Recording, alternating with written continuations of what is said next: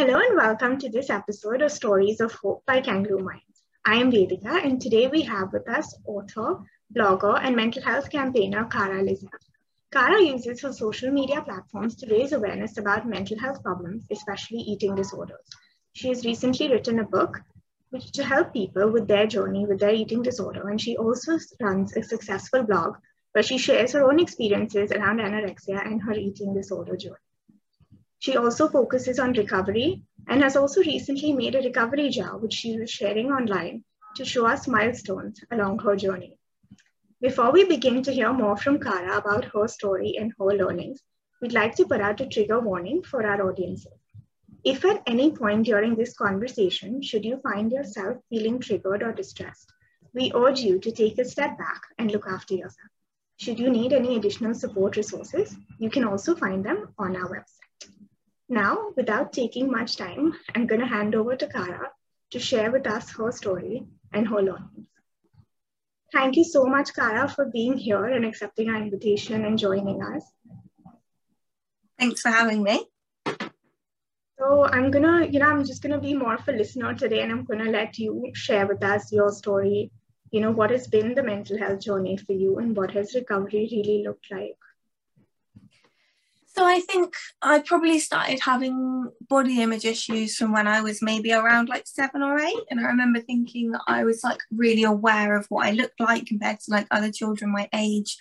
Um, and then when I was about 12 is when I started getting some sort of like eating disorder symptoms. And then I was diagnosed when I was 13.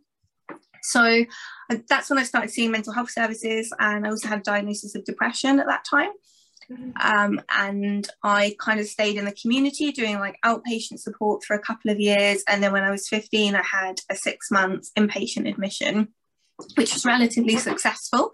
Um, and I did pretty well for a period of time after that.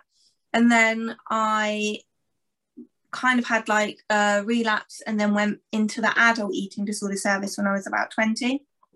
Um, I did a course of CBT, which I didn't find like massively helpful. I didn't really get along with my therapist very well. Um, I we just didn't really click, and I think that's like really important when you're having therapy. It's like that's probably more important than the type of therapy. I think is like what relationship you have with your therapist, and ours just wasn't very good. Um, so wouldn't say I got really massively better in that time. So I then ended up going back when I was about 22, 23. Um, I did some psychodynamic psychotherapy, which was brilliant, and my therapist is amazing. I loved him. Um, he was really, really cool, and it was like a really different approach to what I'd had before. Because when I was in CAMHS, I had quite a lot of like CBT based work, so having like a different type of therapy was really great for me.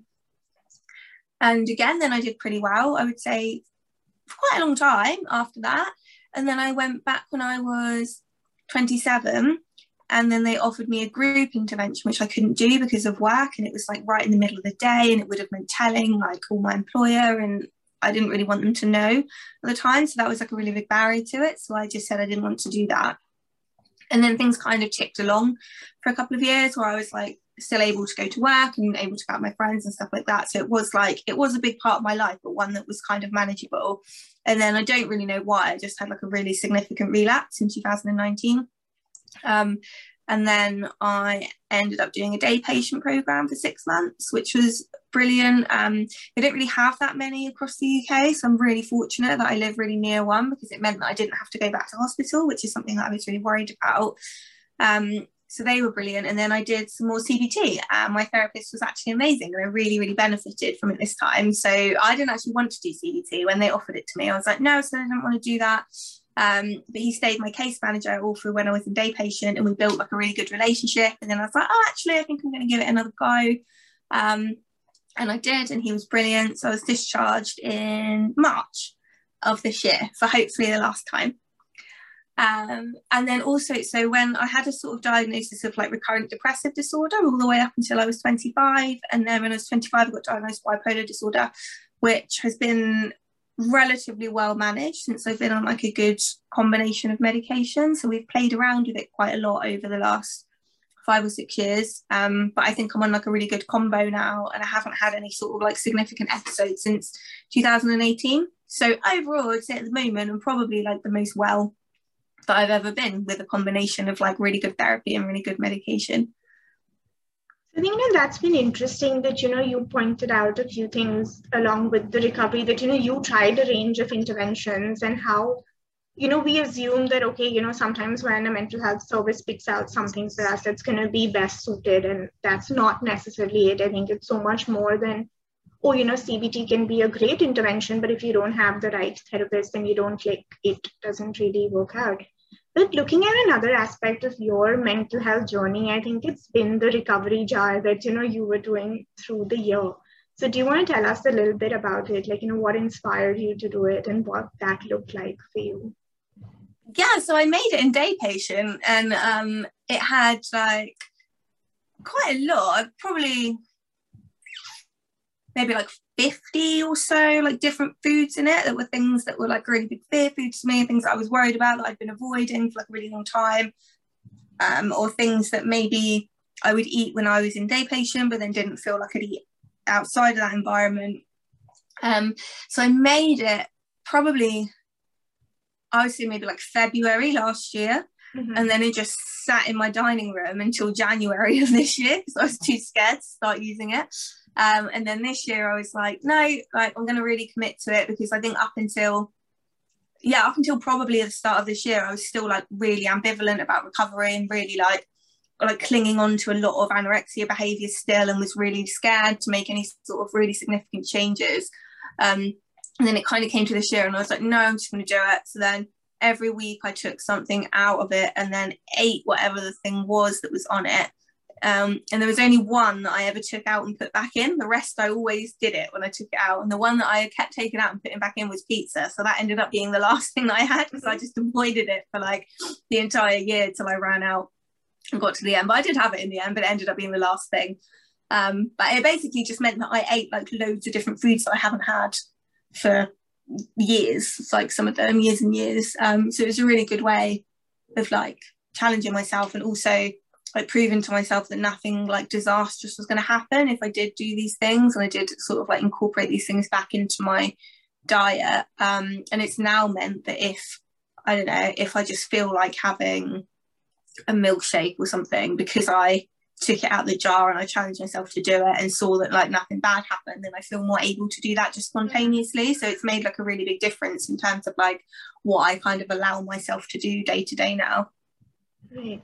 So I think you know that's a big thing, right? That you how you've taken it step by step moving forward. So in your entire journey, like you know, with um, you know, when you were in day patients and inpatient and even through recovery, I think what would you say have been, you know, some high and low points for you? Um, I guess like the really low points would be like sort of at the start of doing those programs. Like when I started day patient this time around, it was like probably like the lowest point of my adult life i would say because like i wasn't able to this is the first time that i've been like able to not work long term like even when i've had like been in treatment before i've been able to stay at work and just go to therapy on my days off. And like even when i got diagnosed with bipolar i took like three or four weeks out before i went back to work. And this time i was off for like nearly seven months. So it was like really significant for me for that to have happened. Um and that was a really low point just because I think like physically I'd got much more unwell than I had like previous times as well. So I was like starting from much further back, I think, than I had had to previously. So it just felt like I had a lot further to go, um, which technically I did. Um, but it felt scarier, I suppose, because I felt like I was so much further back than I'd been since I was like a teenager.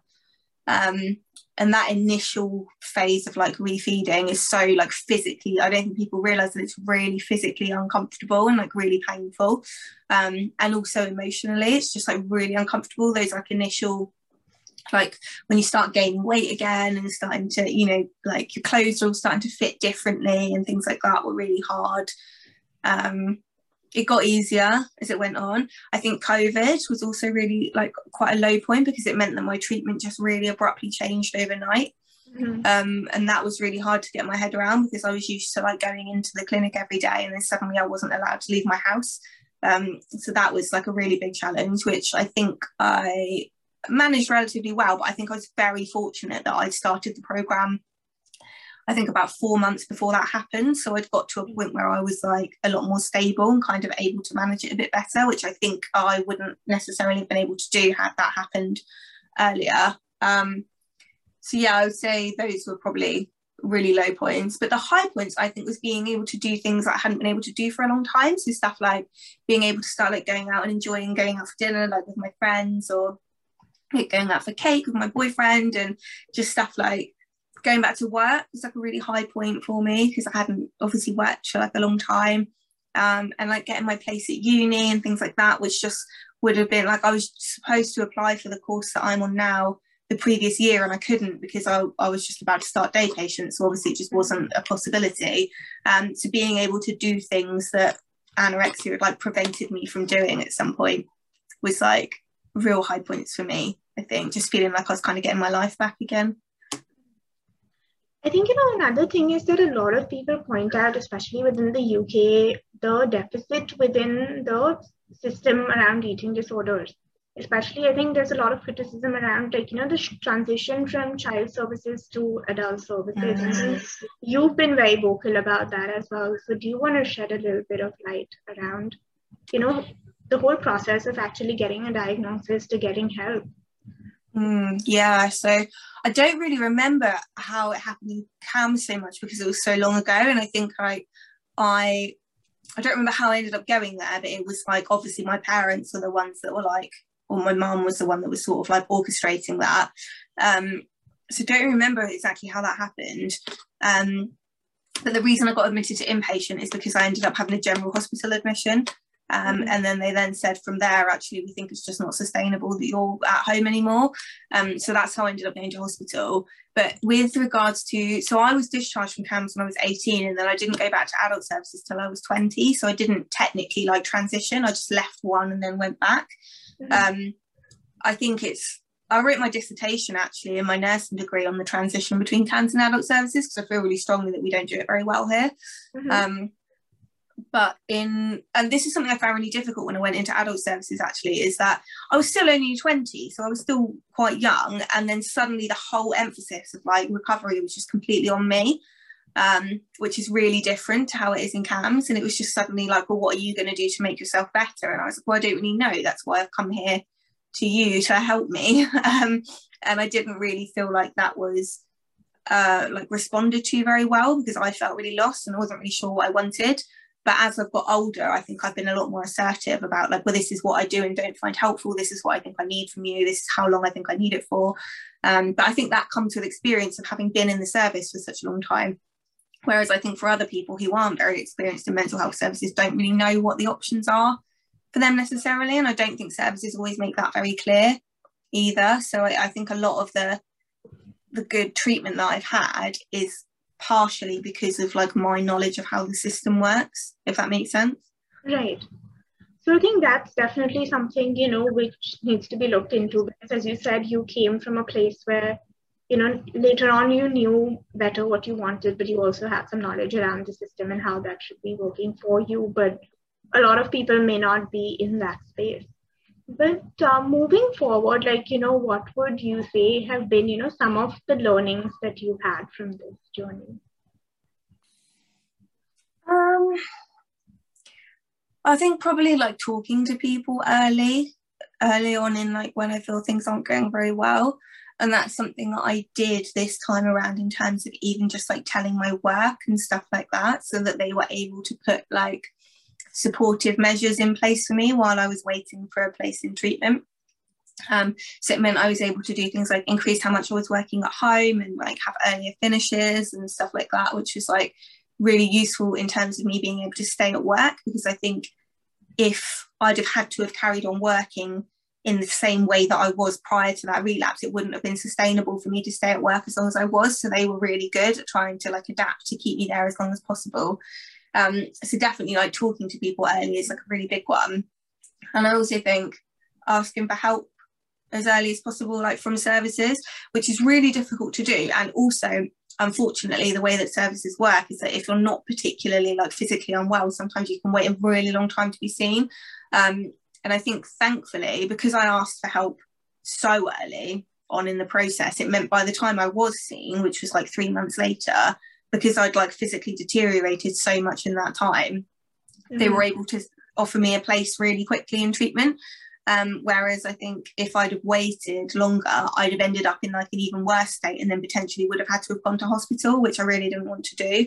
Um, so I guess, yeah, talking to people around you, but also talking to services are like my two main learning points, I suppose. Right.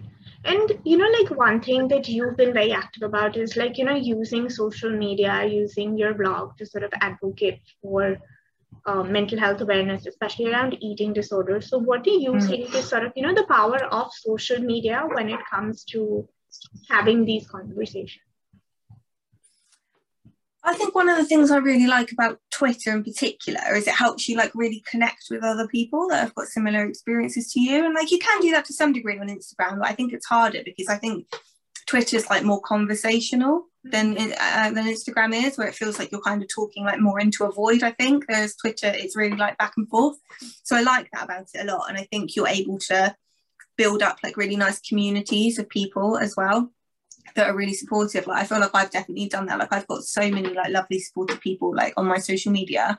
Um, but I also think it's just a really good platform to raise awareness about things because it's easier again on twitter i think compared to instagram it's much easier to like share things that other people are talking about um, so you can help them to like reach a wider audience so i think i'm really lucky that i do have like quite a big platform to be able to do this with but it also means that I have the opportunity to like share things that other people have said as well and to help them to reach like other people. So I think it's a really good way of building up like really supportive communities that kind of help you in your recovery, but also using it to like reach people that might not have that much knowledge about anything. But like if we're talking about eating disorders for example being able to reach people that might not have that much awareness about it because they can then like kind of find your content and learn from it. Right so Kara, you also have a book coming up i think early next year isn't it so do you want yeah. to tell us a little bit about your book and you know what really led to that so basically like this time when i was in treatment i i've started bullet journaling and i've never done it before but i wanted to keep like a really clear record of everything that I was doing because I wanted to have resources to look back on if things were getting a bit difficult again that would helpfully stop me from going needing to go back to the service or having like a full relapse because I could look back on things that I'd learned and things I'd done in therapy and things I'd done in day patient and be like these are all the things that I know now about my eating disorder that mean that I'm able to manage it. Um, so I started doing that. And then I used to just share pictures of it on Instagram and people would be like, oh, that's really helpful. Thanks for sharing it. And then I basically wrote a tweet saying, would anyone be interested if I like made something like this to sort of like for other people to be able to access? And then a publisher just got in touch with me and was like, that sounds like something we're really interested in. And I'd already kind of put like a draft manuscript together by then. So I just sent it over to them and they really liked it. So we just kind of back and forth, like edited it for a while. Um, and it's now kind of like in its final stages of just being like typeset um, and like uh, getting all the illustrations in because someone's illustrated it um, and they look really lovely. Um, but the idea of it is just that it's just like a like an exercise book sort of. So people can be like really creative with it and like color in it and write in it and draw all over it. And the idea is that it's going to be like a resource for them to be able to keep and then like look back on and reflect on learning that they've done and things like that. So the, it kind of just came from the fact that i like found journaling really helpful through the time that i was in treatment this time around and i kind of wanted to help other people to be able to do that too I think that that's really interesting, and I'm quite looking forward to your book. Hopefully, it's going to be available internationally as well soon. Um, yeah, another thing I wanted to ask is, you know, like um, even if you see culturally or just socially, there are so many conversations which center around food, which center around weight, and sometimes we don't even consciously realize that you know we might be propagating or triggering someone who has an eating disorder, or even mm. who might be struggling with their mood for that matter. You know, like just casually the words which come out is um, it can be very detrimental. So along your journey, you know, have you noticed that there are things which people might have said which have been both, you know, helpful to you and unhelpful to you? So that, you know, this could give people watching a better insight on, you know, how we can be more careful with the things we say or how we can be more supportive. I think the things that really don't help is when people like comment on like how much you're eating or like how uh, like what speed you're eating just anything to do with like how you eat really and also when people talk about like foods being like good foods and bad foods and like guilty pleasures and mm. you know all that sort of language that really like segregates food and attaches any sort of like moral value to it i don't like because then it makes people feel bad if they eat things that they perceive as not being like clean foods or good foods. Right. um so i think that's really really unhelpful language that we use. Uh in terms of what's helpful i suppose like not focusing too much on like what someone's eating in specific. But i do think what's been nice to me is that like my boyfriend like he doesn't mention it at the time that I'm eating because I think that would make me feel like really self-conscious. But sometimes if he knows that I've eaten something that I might be like particularly worried about or anything maybe like a bit later on he'll just be like I know that was really difficult for you like well done for doing that and that's really nice I think because it doesn't make me really self-conscious at the time but it also recognizes that actually even though I'm not outwardly being like oh gosh this is really hard for me still recognizing that it might have been even though I wasn't like outwardly communicating it Okay. So that's helpful for me. I think that's interesting because, as we said, you know, sometimes we just don't know, and it's so easy the way, like, you know, food and weight and body image sort of makes a huge part of the conversations we have. But how would you say that, you know, your journey has sort of influenced you and all the work that you're doing? I think something that was I mean, I've always been quite vocal, I think, about having people having like equal access to services anyway, regardless of like what their diagnosis is or what their physical health is like. Um, but in at the start of 2019, my referral got rejected because they said that my BMI was healthy and I didn't fit into any like specific eating disorder criteria. And then um, nine months later, I was on like the urgent waiting list for intensive support. So I feel really frustrated about that because I think if you if they'd have seen me when I first asked for input at the start of the year, I might not have ended up in a place where I had to take six months of work and um, you know delay my like career plans by a year and things like that. Um, so I feel I think that's definitely influenced like how much I talk about now people being able to access services regardless of what their specific diagnosis is and what their weight is. Um, and also the fact that you can have a restrictive eating disorder and it doesn't necessarily mean that you're underweight or that you're going to get underweight yeah, um, does happen to some of us, but it is a really small percentage. But unfortunately, I mean, it's I guess it's hard for me because I feel really grateful that I've had so much support and that I was able to access like really intensive support while I was in day patient. But I do feel frustrated that I had to get so unwell to be able to do that.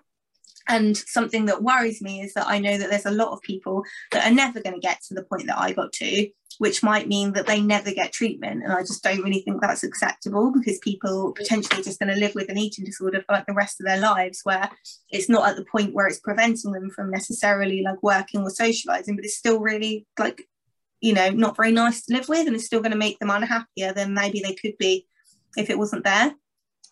Um, so that's definitely influenced a lot of what I talk about, I think and things like over the years i guess i've been aware of like a lot of comments that people make about people with eating disorders that are really like stigmatizing or just um, not intentionally malicious but really like ignorant. And i really want to kind of put a stop to people like making comments like that i suppose. So i just really want to like raise awareness of like what eating disorders are and what they're not um, and what sort of support people need. Right so I think, you know, what is something you would say, you know, that you know now that let's say you wish you had known earlier? Um I think probably that I deserve support regardless of what weight I'm at or what diagnosis I have. Um, and that's been really difficult for me to get my head around because I think services have kind of reinforced that that's not true. Mm-hmm. Um, and when you have an eating disorder, a lot of what you think is is that you're not sick enough to deserve support, or that there's other people that are worse than you who deserve it more. And there's always like a little bit further to go all the time. And it's taken me a really long time, I think, to kind of get my head around the fact that actually it's not my fault that I had to wait so long for that. It's just how services are. And that doesn't mean that I didn't deserve it or that I was not unwell enough. It just means that services are really stretched and sometimes they're able to offer support and sometimes they're not. But it's not any reflection on me and whether I deserved it or not. I think, you know, that's a very valid point that a lot of times when people are struggling, we believe and we start comparing, you know, to other people that, oh, you know, there are other people who have it worse than me. I don't deserve help because I'm not as badly affected as someone else would be, or I'm not sick enough, or especially in an eating disorder context, especially I think when it comes to the conversations around weight and around BMI, it's just that, oh, you're not thin enough, you're not sick enough, you know, you're okay, like you're visibly looking okay, but I think we really need to look further beyond that. But yeah. um, I think moving forward, like you know, we we've had the COVID. We've seen that there's been a lot of mental health implications of the COVID, particularly in terms of eating disorders as well. But um, you know, as we talk about the whole concept of the new normal, what is something that you would like to see in the new normal? I think there's been a lot of talk about mental health since COVID started. And I think there's an agenda to that in terms of how much of it's coming from the government, because I think they're using it to not just the government, but you know, people that don't agree with lockdowns and things like that are using it as like um, currency, I guess, to say like lockdowns are bad. Um, and I am very pro lockdown when it's necessary, and I think it has been very necessary um, when we've done it. Uh, and I think there's a lot of times we probably should have done it earlier than we did over here because um, it's ended up sometimes that we've had to do it for really long periods of time where potentially we might not have had to if we'd have done it earlier. But that's another topic for a different day, I suppose. But um, I think regardless of what the rationale for people talking about it is, there has been a lot more talk about mental health over the last few months um, and why it's really important that people are getting support and what kind of things can influence our mental health where people for example have been like really socially isolated over the last couple of years where they've not been you know people haven't been going into the office as such or like people that are you know are clinically vulnerable and have had to self-isolate. Um, and I think it's been interesting that there's been more conversations about what sort of things are good for your mental health and what sort of things aren't good for them. And I would like to see that continue although not be used as a as a reason for us not to do things or to do things. But i do think it's really useful that we're starting to have those conversations a bit more openly. No i think that's a very valid point again that you know like the way there have been arguments pro anti lockdown where you've seen mental health being used as a reason. But i think a lot of people would also say that you know it's been good and bad in terms of having lockdown but if you see covid i think it was necessary when we had the lockdowns um, so, you know, lastly, to sort of wrap up the whole conversation that we've had today, what would be one piece of advice that, you know, that you would like to share with someone who's watching this and is having a hard time with their mental health? I think it's a really simple one, but I think it's just about not kind of keeping it to yourself because I think things really just fester and it's so easy for things to spiral out of control when you're dealing with them on your own. Um, and I really appreciate that sometimes that's much easier said than done, and that people don't always have a very supportive social network around them, and that sometimes mental health services aren't good enough in a lot of areas or able to support everyone that needs it. Um, so I, I do understand that maybe that's a bit like too simplistic, but I do think for me, it's kind of been what the key like turning point of my recovery is is making sure that I'm able to talk to people and access the support I need. And that's one of the things I think that came out of therapy for me this time is I was probably more open in therapy than I've ever been previously. And I don't think there's any reflection necessarily on my past therapist, but just on kind of where I was at in my life and my recovery and how difficult I found it to access emotions and like what I was thinking. And I think being really open in therapy this time is what allowed me to make so much progress. So I think in many, many different circumstances, being like open about what's going on and talking to people is probably just one of the biggest key factors to getting better, whether that is like your family, your friends, mental health services, helpline, therapy, whatever form that takes. Um, that's kind of my key advice, I think, really. So thank you so much for that. I think, you know, as you said, reaching out is really a big part of just recovery and sometimes just knowing that, you know, there is help out there, it gets better. I think that can really be very empowering for a lot of people. So I really appreciate, Kara, you taking out so much time joining us and sharing your story with us. And absolutely more power to you and keep being, you know, the inspiration that you are to a lot of people. And I'm sure you know, hearing your story is going to make people feel a little less alone in what they're going through right now. And, and lastly, for anyone who's watching this, um, you know, if you're having a hard time with your mental health, just know that, you know, there is help out there, there is support out there, and there are people out there who care. It could be a helpline, it could be a friend, it could be a support system, it could be a family member, it could be a professional. But just reach out because things do get better and you deserve to feel better. So, till next time, please stay well and stay healthy. Thank you.